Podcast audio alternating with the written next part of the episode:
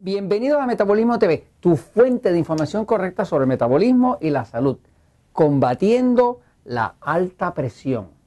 Yo soy Frank Suárez, especialista en obesidad y metabolismo. Bueno, la alta presión, alta presión arterial, pues afecta muchísimo a las personas sobrepeso, pero la alta presión arterial también afecta a las personas delgadas.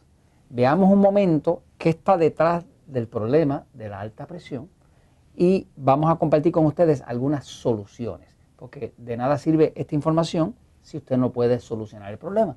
Entonces voy un momentito a la pizarra para explicarle el tema de la alta presión y qué se puede hacer, ya sea que tenga el cuerpo eh, sobrepeso o que lo tenga delgado. Eh, veamos un momento cuáles son las causas principales de la alta presión y qué se puede hacer al respecto. Una de las causas principales de la alta presión,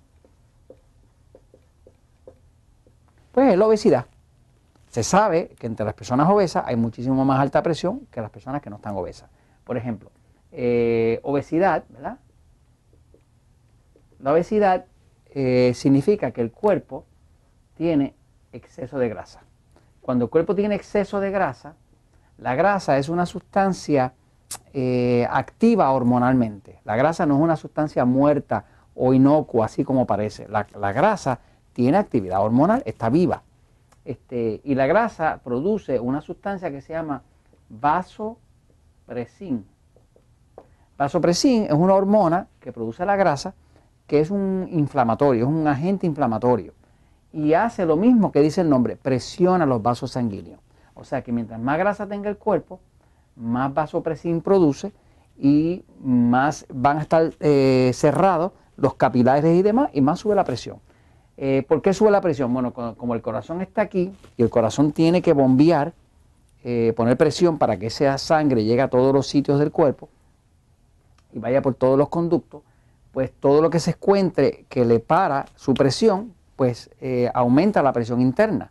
el exceso de grasa causa vasopresín, por eso las personas con obesidad pues tienen problemas de alta presión.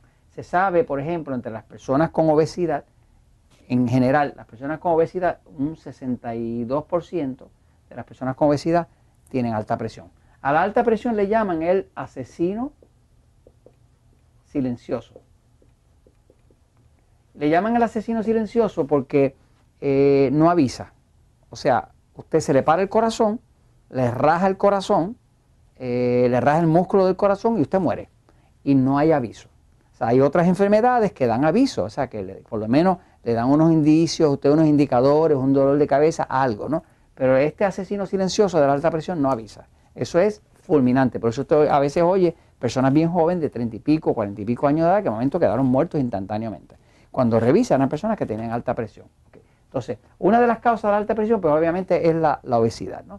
Este, el exceso de grasa no solamente produce vasopresín, produce otros agentes inflamatorios como uno que se llama tumor necrosis factor este, y demás agentes inflamatorios que inflaman el cuerpo. Cuando las arterias se inflaman, pues se contraen. Cuando se contraen, aumenta la presión. Así que, como quiera que sea, la obesidad. Ahora, otra causa, por ejemplo, las personas que tienen diabetes, ¿verdad? Se sabe que entre los diabéticos, el 74% de los diabéticos padecen alta presión, todavía más alto que los que tienen obesidad, ¿no? Eh, eh, ¿Qué es lo que pasa con la diabetes?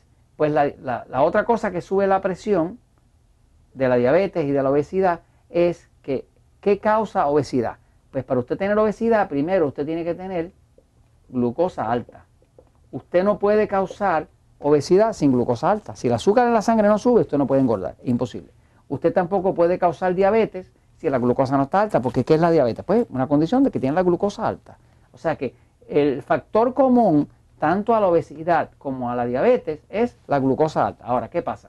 Cuando el cuerpo tiene la glucosa alta, el cuerpo, cuando hay glucosa alta, aquí está el páncreas. Aquí debajo de donde estaría el seno izquierdo de una mujer, aquí está el páncreas que es el tamaño de su puño.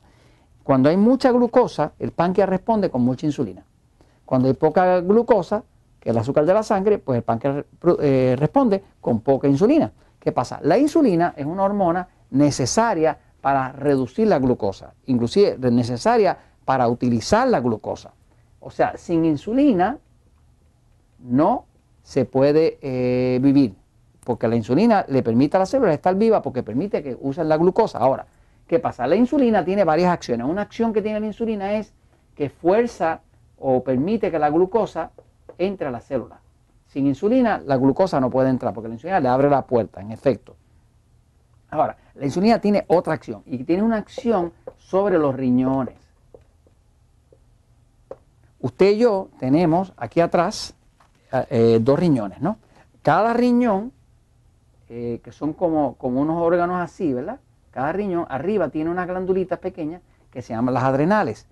Pues esos riñones, eh, cuando sienten el efecto de la insulina, una de las cosas que hace la insulina es que le da una orden a los riñones de que retengan el sodio.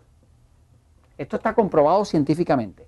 Cuando sube la insulina, el cuerpo retiene sodio. ¿Qué hace el sodio? El sodio es la sal, ¿verdad? Usted sabe que la dieta tiene tanta sal que está donde quiera, estamos todos más o menos medio salados, ¿no? Este, eh, usted tiene exceso de glucosa, comió exceso de carbohidratos, tiene exceso de glucosa, ahora el cuerpo produce exceso de insulina. El exceso de insulina obliga a los riñones a retener el sodio. Cuando retiene el sodio, pues eh, como el sodio retiene líquido, evita que salga el líquido del cuerpo y eso aumenta el volumen, lo cual aumenta la alta presión. Así que una de las formas de controlar la presión es reducir los carbohidratos, el carbohidrato refinado. Por ejemplo, una dieta como la dieta 3x1, que es una dieta donde se reduce a una cuarta parte eh, la cantidad de alimentos enemigos, alimentos que engordan, que son los que producen mucha glucosa y necesitan mucha insulina, una dieta como esta, definitivamente que no solamente la hace bajar de peso, aunque fuera una persona delgada, si hace la dieta 3x1 le va a bajar la presión. Le va a bajar la presión porque al hacer esta dieta va a necesitar menos insulina. Si necesita menos insulina, hay menos retención de sodio. Hay menos retención de sodio, va a haber menos presión. Así que soluciones a la presión, estamos hablando, usted baja de peso, baja la presión, usted reduce los carbohidratos, eh, baja la presión porque reduce la insulina, que reduce la retención de sodio. Y ahí tiene soluciones prácticas que funcionan siempre. Y eso se los comento porque la verdad siempre triunfa.